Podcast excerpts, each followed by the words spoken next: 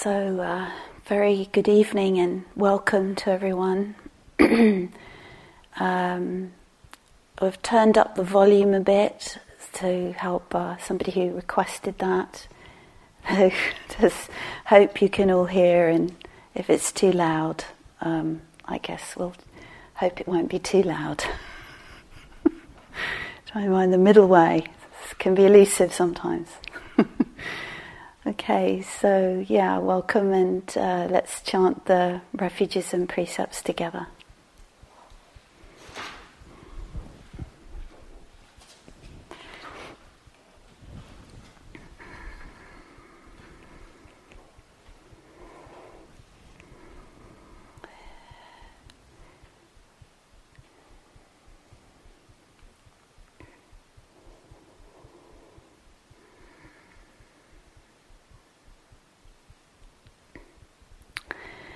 Namo tassa bhagavato arahato samma sambuddhassa. Namo tassa bhagavato arahato samma sambuddhassa. Namo tassa bhagavato Arahato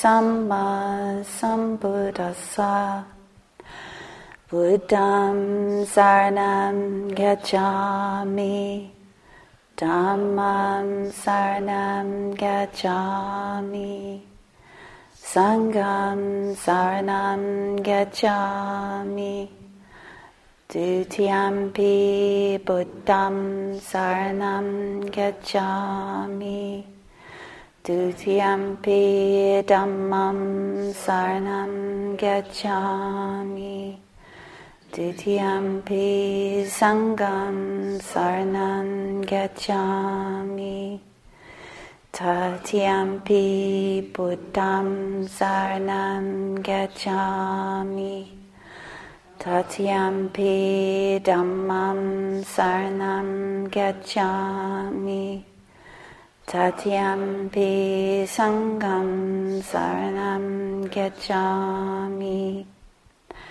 Panatipata Veramani Sika Padam Samadhyami Adina Dana Veramani Sika Padam Samadhyami Abramacharya Veramani Sikapadam Samadhyami.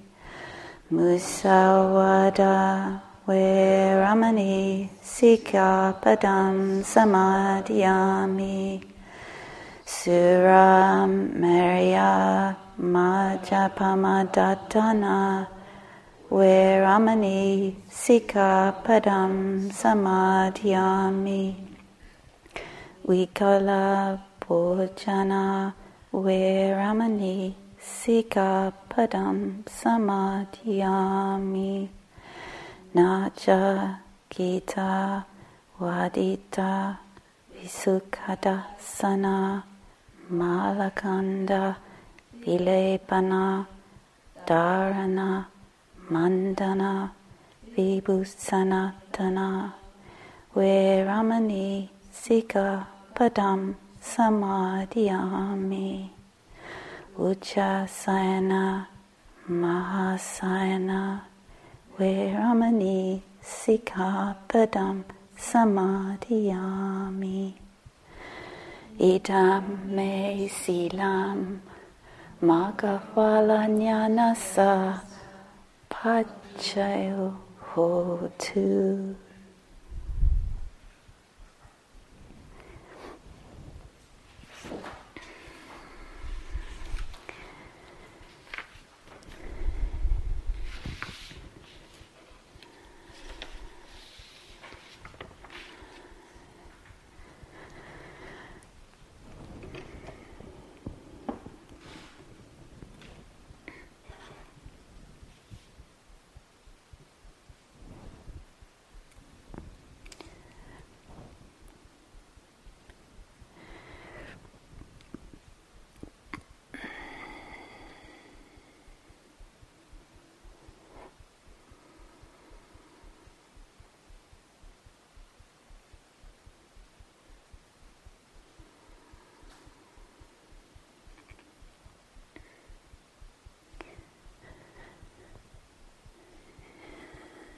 So, um,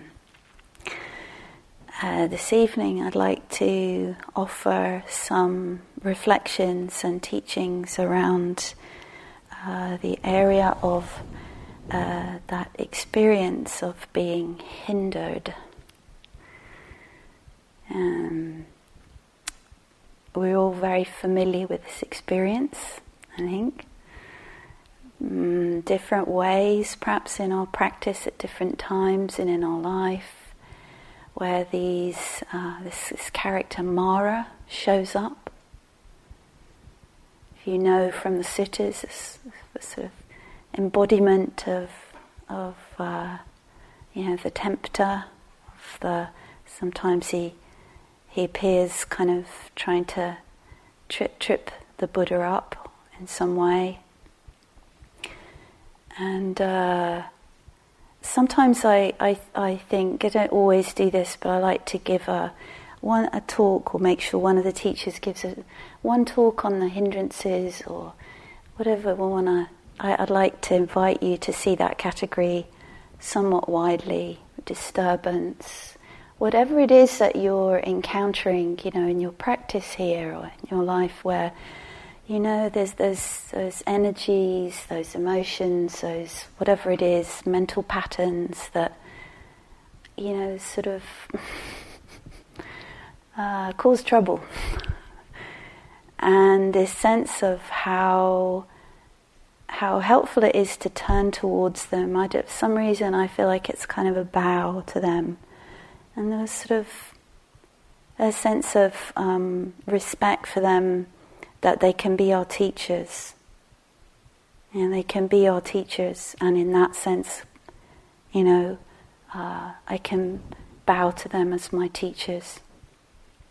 And it's it feels like sometimes, you know, we talk about turning towards what's difficult. That's something that rang in my ears from early on from my teacher Christina Feldman, you know, and repeated turning towards, I'm turning towards, uh, turning towards was difficult. Okay, Christina, right, you know, and somehow over the years, something maybe, you know, it can take a while, can't it, to, for these teachings to actually be understood and be embodied, be practiced, be somehow um, more um, possible.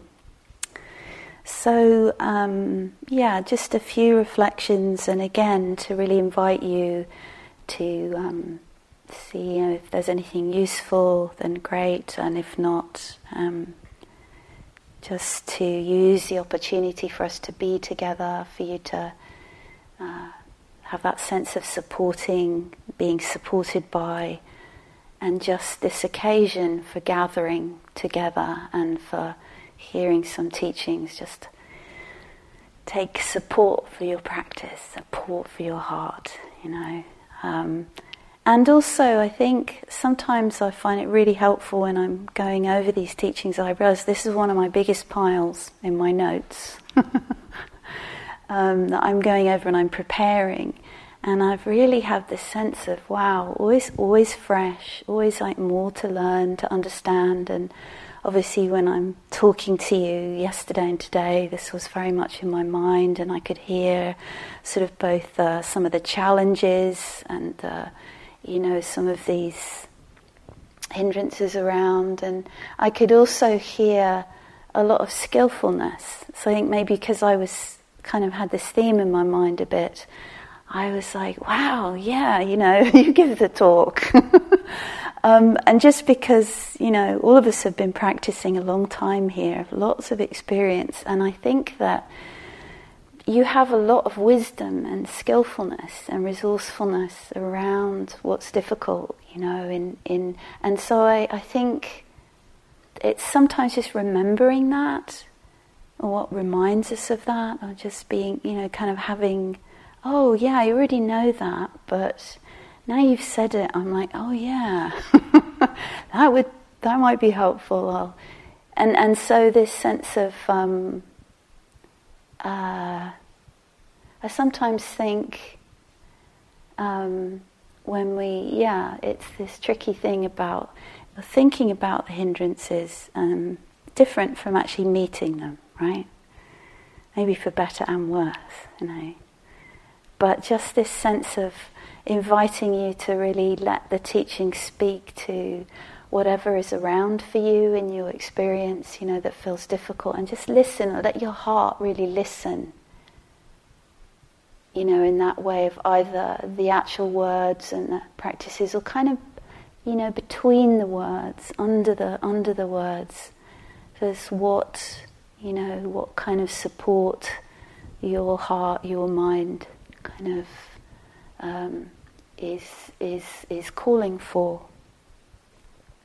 And of course, these things can be very, very subtle or even quite rather unconscious perhaps at, at, times. So, and one of my teachers always used to say, you know, this, these, these experiences are going to be with you a long time, probably. so there's a sense of hearing the teachings, and again, for me, it's often that, oh, okay, you know, making or trying to make peace with that sense of this is part of practice for all of us you know, we can all sit here and sometimes look at other people and think, well, they don't look like they've got any hindrances. Wow, you know, I wish I was like that, you know, or whatever it might be. And, you know, sometimes at times that's true and the, and hindrances are in abeyance and how wonderful, but you can be sure it's not going to last. You know, I sort of have that sense of how helpful it is to recognize the the sort of universal, almost impersonal sort of aspect of this, almost as if there's this. You know, Mara's just sort of on the prowl around here, like, you know, and he goes and prods that one, and then he's over there whispering something to that one. And it's like we're all, you know, we're all in his territory in a way. Anyway, so so um, nivarana, the the Pali word. Um, meaning obsc- obscuration or veil or covering, which again, like some sometimes I, th- I think it's really interesting, isn't it? Is that to me, you know, when I say that and I resonate with that, it's like, oh, that feels a bit different from calling it an obstacle or a hindrance. It's something you've got to kind of climb over or something like that. Whereas a covering, a veil, is something like, oh, I'm it's almost like there's just something I'm not seeing, right? Seeing is sort of occluded or clouded in some way. And so that I find kind of helpful that perhaps sometimes even even a, a big upset or a, a hindrance or whatever it might be, there's a slight shift in view, there's a slight shift of attention, and actually it can look and feel very different or it can almost evaporate. And I know that's not always the case, if only it was. Um, but just that sense of um, that that there's something here where we can, you know, the hindrance and that energy can feel so solid, can't it? Very kind of, you know, dense and like some kind of big planet in the middle of us, you know, the strong gravitational pull, and it can feel so real and, and solid. And sometimes I can connect a bit and with a sense of, well, what actually the hindrance, it's what if it's just a covering or a veil? That feels like that calls forth something, yeah, slightly different, perhaps more optimistic approach. or, you know, sort of somehow lightening it up a little bit. You know, I think, yeah. So there's a wonderful quote from the Buddha, which I can't remember where it comes from, which I've sort of feels relevant to that, which you probably know. The nature of mind is radiant and pure.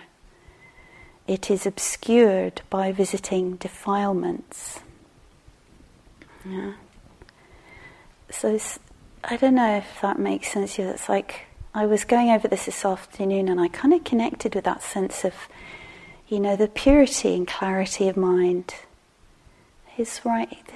Oh, no, hmm, yeah, maybe not 100% pristine, but I, I, was really struck by how just mind is clear, uh, mind's, there's purity and clarity. And it, it kind of like a, a shift of view, like if I could almost see or sense the mind as having that quality, even if not, it's not complete, and there's not, it's not sort of, yeah, completely, completely smooth. So I think that for me in practice and when I reflect on this, I find it quite helpful to hold some sense of that um, wider or larger or that potential of the mind, but also of its um, sort of right now there is clarity. It's available. It's like a kind of, oh, uh, kind of waking up to that quality and that that reveals what's here, which may not all be pure and lovely. yeah, so I don't know if that makes sense to you, but it just feels, and I think that kind of sense, I don't know, I haven't practiced much in, in the Tibetan tradition, but it feels like that's, oh, you know, it's already here. Well, it's already here. We kind of look over it. And so that to me resonates a bit with this sense of nivarana as, as mind with coverings on it. It's, it's like to peel back the, the veil. So um, I'd like to share a, a, poem. I sometimes feel like uh, poetic images um, can be very helpful. Actually, before I read this, I share another image from the Buddha. Is I think it points to the vastness and the kind of of the chitta, of the heart mind, not the mana, the manas, the thinking mind, but there's something which to me, and I make this gesture, it feels much more like a kind of big space. But I know that's also just an idea. But um, the Buddha talked about the chitta, the mahachitta, the great mind, the mind made great. And that comes up in different ways. In the boundless mind of the immeasurables. And um, the sense of when you when you're in touch with, if you like, that quality of the mind, or that aspect, or that you know the way that it can be perceived, or it is, or yeah, depending on um, how you look at it, um, that um, experience feels very different within that big space. So I had experience many, many years ago on retreat where I was on a long retreat, and you know, it's one of those times where the mind is pretty quiet and calm, you know, like the Great Lake. Uh, the Great Lake. It's a simile from the Buddha. And, and I remember talking to my teacher, and he suggested just put drop in a thought that often is a worry thought. Like when you think that, you go, ah, you know. Um, and, and you know, get really settled, grounded, connect with the calmness and the spaciousness, and then just like pop it in, like dropping a pebble into a lake or something. And I'm like, oh, okay, mm, let's see. So I did choose one of my like. I think I thought, yeah, this usually really activates, and so I was actually lying on the grass at Gaia House, and um, and so I brought this thought to mind and nothing happened. Nothing. Not even a ripple. So that has stayed with me as a teaching. It's like, whoa.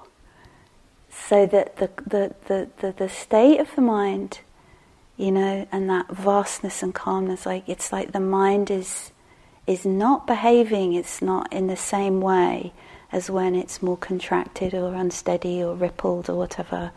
We'll go through the hindrance images in a, in a bit. But I find, find that very interesting and how even if we don't have a great depth of samadhi or, you know, perfect steadiness, it's like just get really, you know, I don't know what it is for you, walking or whatever it might be, sitting in here, and just kind of connect with clarity and whatever groundedness is there, and then you know, very intentionally bring to mind perhaps a thought of something that, and then uh, see what happens. It's it's like a. I mean, it might not. You might get all upset again. In which case, apologies. Like, um, but it's it's maybe part of of that experiment is the intentionality.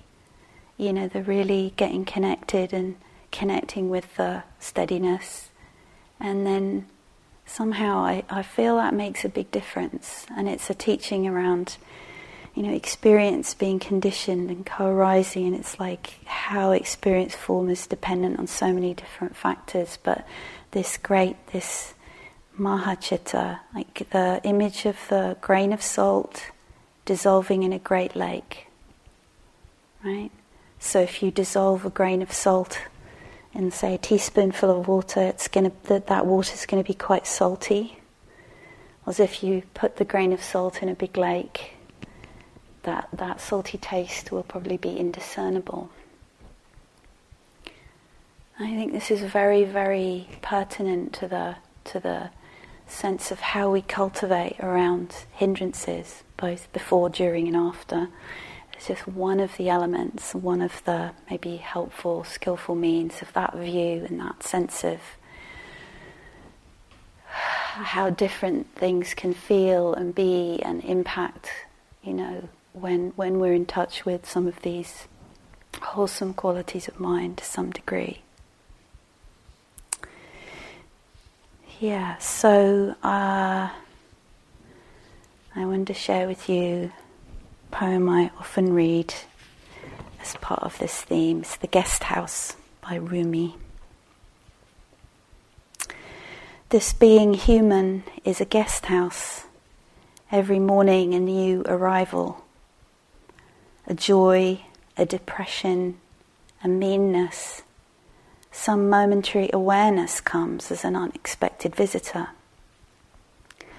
Welcome and entertain them all even if they're a crowd of sorrows who violently sweep your house empty of its furniture, still treat each guest honourably. He may be clearing you out for some new delight. The dark thought, the shame, the malice, meet them at the door laughing and invite them in. Be grateful for whatever comes because each has been sent as a guide from beyond.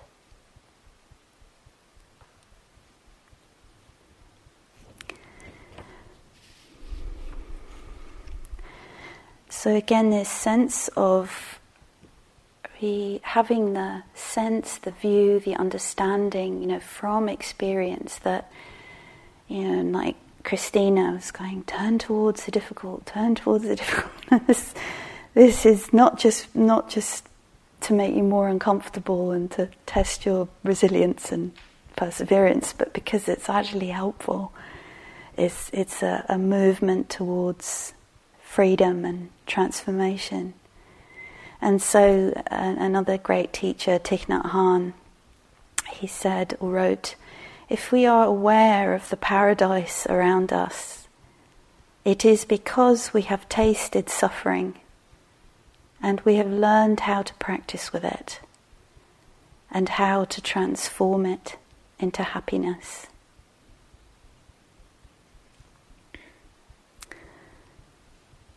So, um, maybe some inspiration, some sense of yeah, from our own experience or from teaching of the potential. And I, I do feel like that it's also something we really share, we really can support others to, to so- somehow, maybe sometimes very indirectly, through what we've worked through, worked with, that is an offering to others, I think you know, and sometimes I can feel that from, you know, speaking with you, with Dharma friends, I have that sort of transmission thing.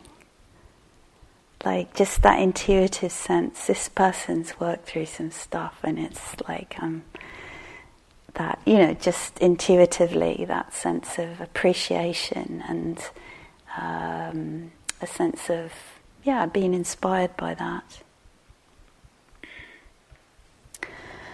so maybe I'll just spend a bit of time, which is again all this, you know, this could be many talks of skillful means around what we encounter, what we see as being difficult. And um, you know, the, the images, the similes that the Buddha uses can, can offer some uh, hints. So, aversion being likened to boiling water. And that may be different forms of aversion. You know, how does it feel to you? Does it feel like that? Does it feel like some other way? And maybe different different flavors of aversion can feel different different ways. But this, you know, that sort of heat of something heating up, like sometimes like so you get the hot bit and then the bubbling and boiling of the thoughts and how could they? And this is so so annoying and whatever it is, is so wrong. Um, and then it's like, okay, so the boiling water's needed, take it off the heat. Take it off the heat. So I've been exploring that a bit, like using these similes as well. What, how, do, how does water cool down? And so that sense of understanding sort of what's feeding it. So I had this thing for a while where I would look at a certain thing and I would just get really annoyed. So I did just for a while like refrain from looking at it. It's like I could feel my mind pulling. It's also, you know how that does it goes looking for the annoying bit. There it is. Yeah, they really shouldn't. And I swallow this. So I decided as not the only sort of answer that to just not look. And it was very so interesting because, I mean, why, you know, again, habit, habitual like a groove, and don't we talk about grooves in the mind, ruts, and why, why the mind is pulled towards that suffering? You know, almost feels like, you know, aren't we supposed to be, um, aver- you know, aren't we supposed to be repelled by unpleasantness? This is almost like, no, I'm going to go there and really go for it. And, and that sense of feeling that pull, like, okay, what's, what's so you know, what what is that? And then there can be some investigation. And So I think this is one of these. It's a bit ongoing still for me, but I can really feel like, wow, isn't it interesting that sometimes it can be such a small thing. Like if you described it to anyone else, they'd go, "Why are you getting all hot under the collar about that?" That seems like, I mean, who knows? It's partly what it touches more deeply, a view we have maybe of ourselves or others that's like gets triggered, gets touched by that sight, that sound, that, that thought, whatever it is. And so I think I, I have a sense that, that that ongoing practice is healing something more deep seated, like a view of how life should be and how other people should be. You know, and really kind of grasping at that view, and that that then becomes part of what is brought into mindfulness through seeing that experience and then through refraining and then almost seeing it more clearly because then the mind is really going no you've got you know like it wants to go and look and get into that. So the pattern can be revealed more clearly from the refraining which i think is very interesting. Also remembering a, a sense desire one from retreat at Gaia House in, if any of you have been there in the Hermitage wing you have a little kitchen and sometimes people to put treats on the counter inside the little kitchen. And so I was staying upstairs in the Hermitage and I would go past the kitchen. And so I realized I was like, you know, subtly pretending I wasn't, but actually I was, just looking through the clear glass, you know, the sort of cloudy glass of the door to see, see if I could see any object on that area of the counter. You know, just like, so nobody would notice. I'm not really doing it. I'm and, you know, then if there was, you know, I might go in and see what it was, if it was something I wanted. And then what I started this practice of, I would just, you know, approaching the kitchen, seeing the door, doors, okay, let's get ready, you know, have the intention to just go up the stairs, just, just go straight past the kitchen and just go upstairs. And what I could see for a while was this sort of thing I would go up the stairs and my mind would go in the kitchen, you know. It's like, hey, come on, come on. You know, like some naughty dog. Like, come on. And so that sense of that pattern and almost like being made more vivid and more strong in a way by by the, the the restraint. Anyway, we're straying a little here, but it's all in the isn't it in the ballpark of how we get um, distracted.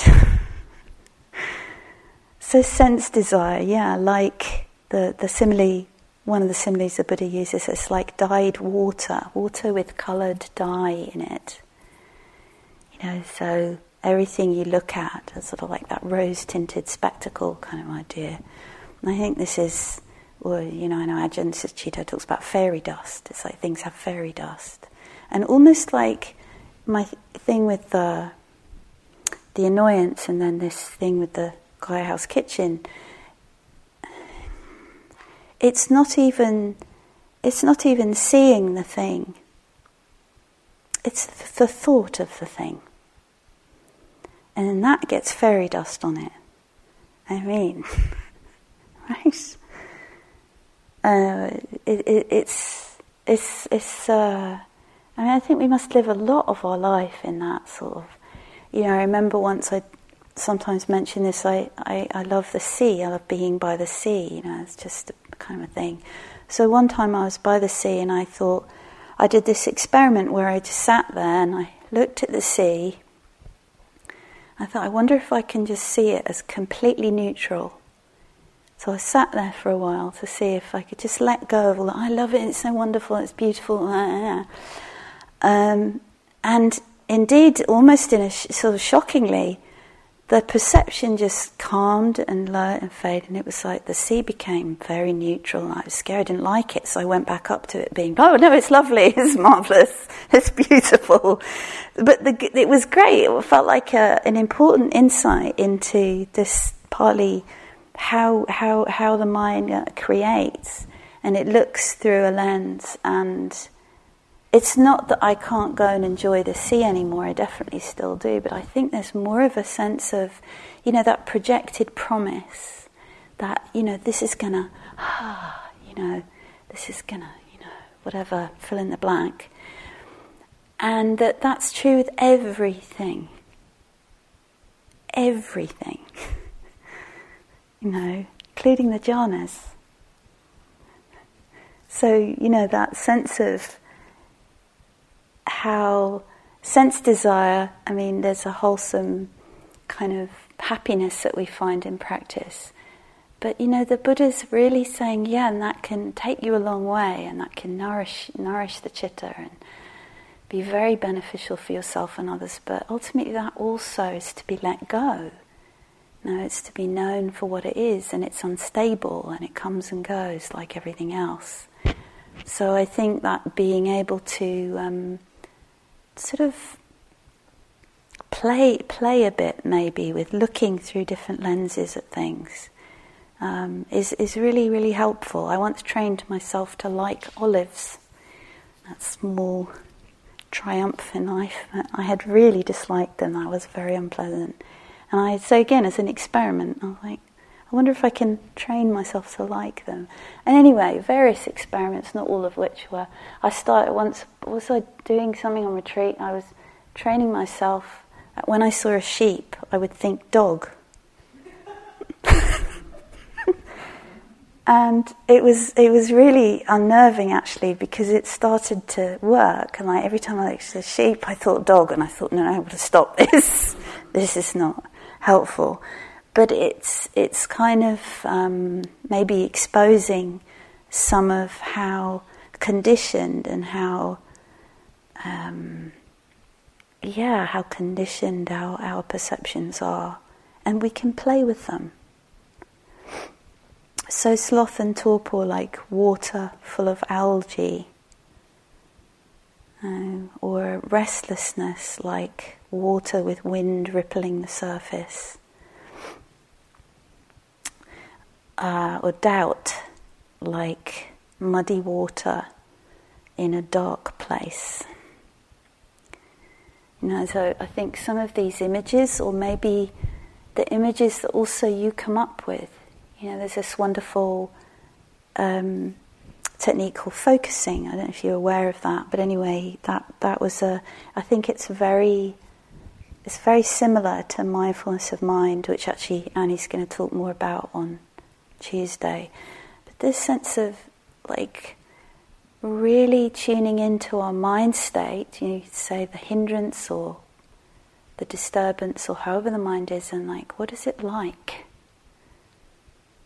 And what is it like? And maybe sometimes even drawing or you know an image comes to mind or a phrase, and sometimes it takes a while to to get the thing that's really accurate, the word, the image, the phrase. Because we're again with with what especially what's unpleasant in the hindrances there's a sense that we don't want to come close to it. So i think because the unpleasantness and then the aversion to that. But there's something anyway maybe for some of us really helpful again if maybe the more poetic sense or just you know well what what is it what is it like so that it helps us to kind of understand that shape, that form, that energy. Um, and sometimes an image, a simile like the Buddha uses so, so many of them, is actually more accurate for what happens in the heart, you know, in that whole, you know, memory, perception, and all of, all of that. That's more accurate than a kind of, you know, a sentence, you know. Um, anyway oh wow, I'm only like I'm not barely getting through the introduction here. so, um, so maybe I'll just mention something you also probably really know about, but something I think is, has been really helpful, and I know it's to others, but you might find your own. I, it's this kind of little structure for helping remind you of your resources, of your wisdom of your compassion, of your skillful means around the difficult experiences. And that's a practice which I think first began with Michele McDonald. And it, there are four steps or aspects to it, and which spell an acronym RAIN. And so I think I keep coming back to this. I keep coming back to it because I just think it's so practical and sometimes when there's upset, you know, you don't have a lot of your rational mind available, or, you know, resources are a bit limited because you're all squished up, or squeezed up, or heated up, or underneath a bunch of algae, or whatever it might be. And to have a kind of practiced with this, okay, recognize what's going on, what's going on. Can I name anything here? rage or whatever it might be, you know. And then what was it? What was the A? I can remember I was really upset once, and I go, "What the hell was the A?" It's like, come on. Um, but yeah, accept, allow. That's I don't want to do that, but somehow, you know, again, any port in a storm or just a little plank to hold on to in the ocean okay, allow feeling. What am I feeling? What am I feeling? And I've got so many quotations from beloved teachers that I've come back to again and again to encourage this sense of open, allow, like Christina's mantra, turn towards it, turn towards it. Um, so let's see, um, Fred von Allmen, if you know him, wonderful Swiss teacher. All that's really needed is careful, kind presence and mindfulness. Oh, yeah. I like that. And then um, um, Pema Chodron. Uh, the healing comes from letting there be room for grief, for relief, for misery, for joy.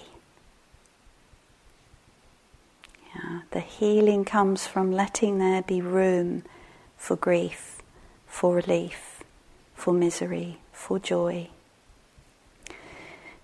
And I, I don't know about you, but I, I feel like I need these reminders from my spiritual friends because sometimes it can feel so counterintuitive, or I just want to get away from it, or how do we make room? You know, softening, softening and opening the body, relaxing the body. What helps with that?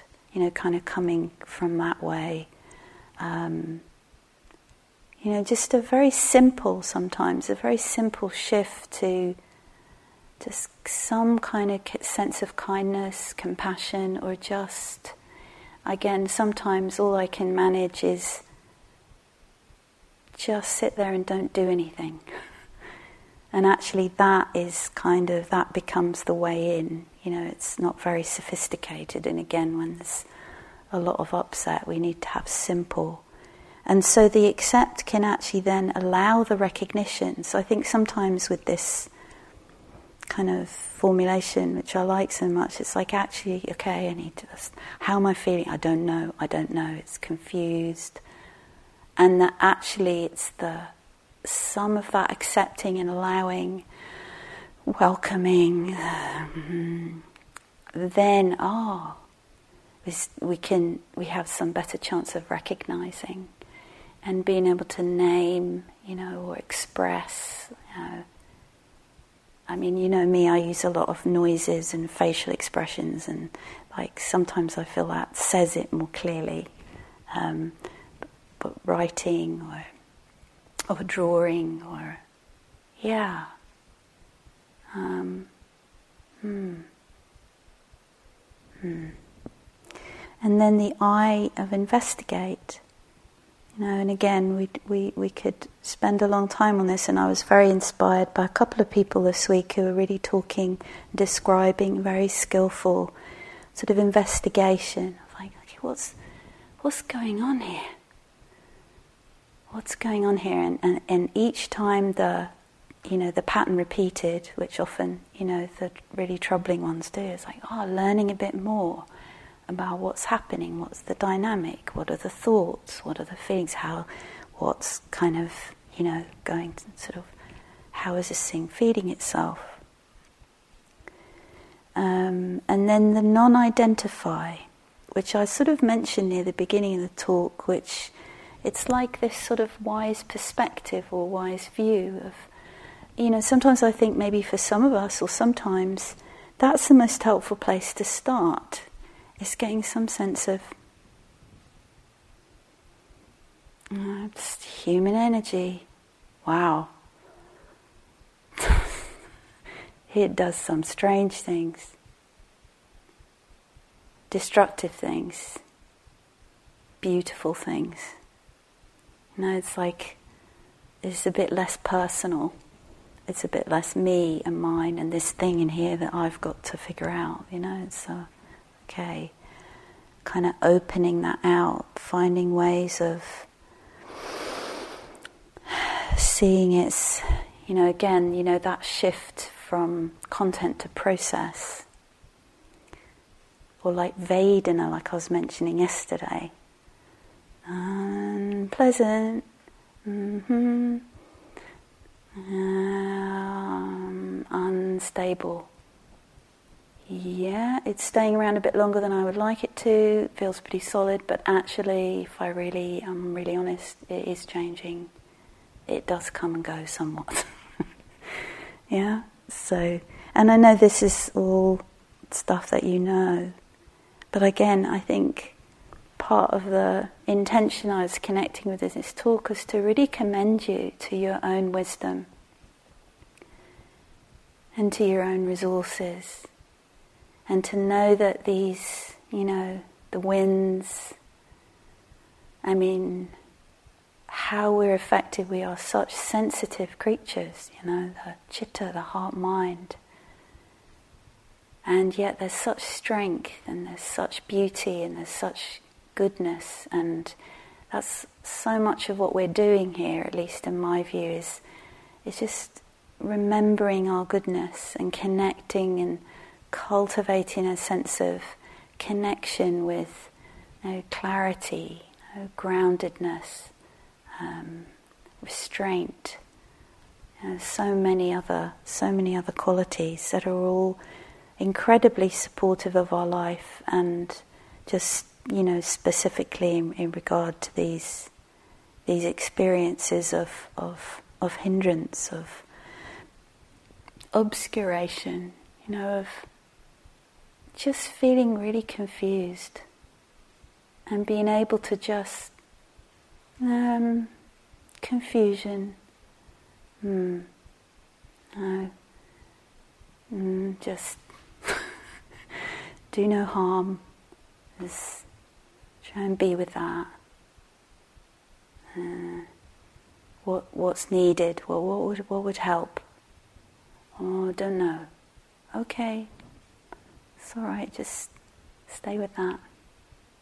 And this sense of uh, it's like the refuge quality that I was talking about last week. Refuge in awareness. Refuge even in not knowing what to do. Refuge in not knowing what's going on. Refuge in not, not having all the right answers. Refuge in awareness. Refuge in Dhamma. You know, to the um, degree we can open to it. It's right here, all sort of available to us when we, when just pull back the veil a little bit and it comes shining through. So much more. Um, well, I, I, think actually what I'd like to do is share a chant with you to the clo- the close of the talk. And um, this is a new chant. I made it up recently. So you'll get the first to hear it, and I hope you enjoy it. And it, it's it's actually an equanimity chant. Somehow, I was this afternoon. It was it was kind of coming up, and I so I hope I can remember it because it is a bit new. And um, it was it was uh, it came out of a reflection on the equanimity and the elements, the sky, the sea, the land, and the sky, the sky, the sea, the land, the sun. And so um, I hope I can convey some of that, that spirit and that beauty. And feel free to join in. I'll just go on for a little repeats. It's fairly simple. Um, but also feel free not to join in. It's fine. It's just me singing it. I'm totally fine. So let's see. um,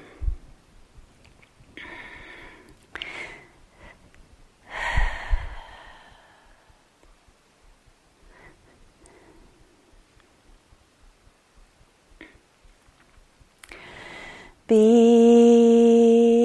at peace with all that comes. Be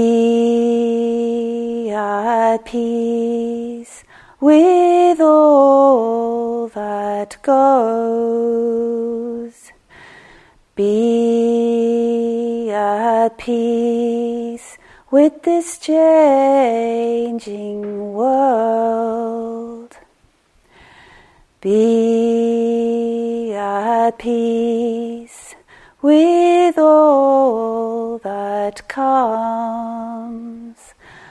Be at peace with that goes. Be at peace with this changing world.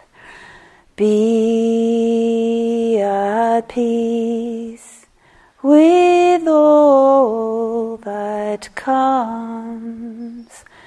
Be at peace with all that goes. Be at peace with this changing. world. Be at peace with all that comes.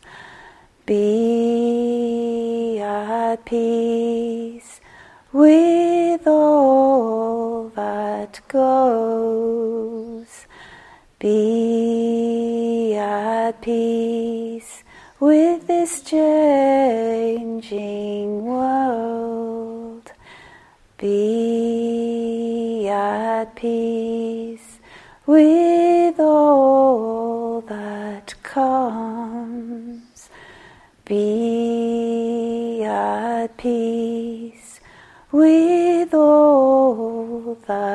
goes.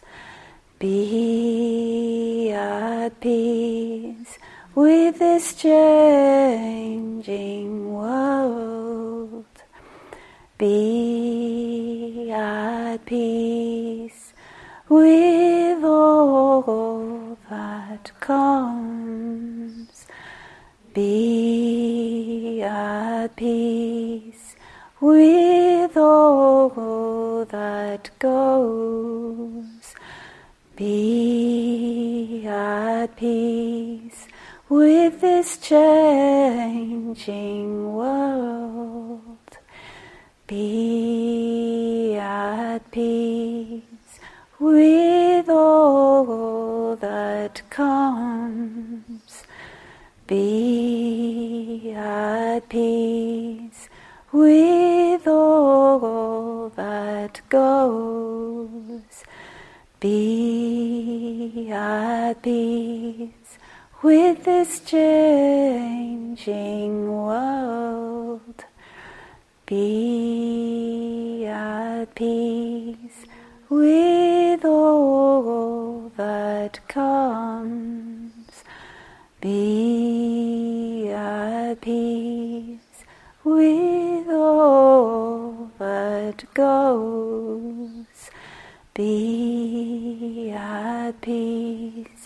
with this changing world. One more time. Be at peace with all that comes. Be at peace with all that goes. Be at peace with this changing world.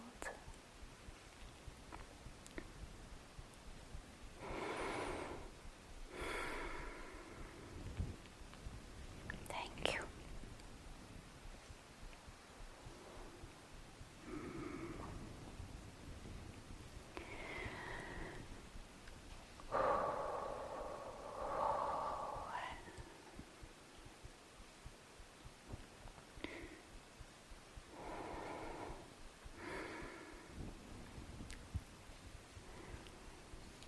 So let's close our time together this evening by sharing the blessings, sharing the blessings of our life, of our time here, sharing the blessings of our practice, whatever merit, whatever benefit may come from our practice, may be shared with all beings in all directions, may be shared freely for the benefit of all beings everywhere.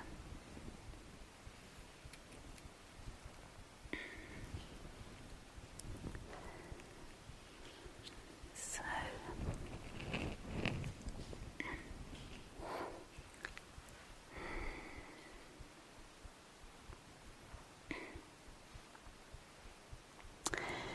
Through the goodness that arises from my practice, may my spiritual teachers and guides of great virtue, my mother, my father, and my relatives, the sun and the moon, and all virtuous leaders of the world.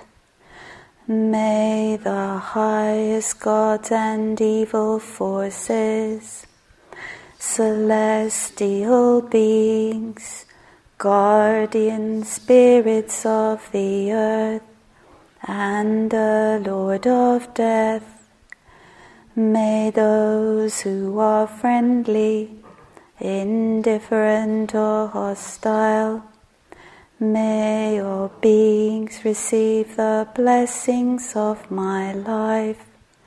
May they soon attain the threefold bliss and realize the deathless through the goodness that arises from my practice and through this act of sharing. May all desires and attachments quickly cease and all harmful states of mind until I realize Nibbana in every kind of birth. May I have an upright mind with mindfulness and wisdom, austerity and vigor May the forces of delusion not take hold, nor weaken my resolve. The Buddha is my excellent refuge. Unsurpassed is the protection of the Dhamma. The solitary Buddha is my noble guide. The Sangha is my supreme support. Through the supreme power of all these, may darkness and illusion be dispelled.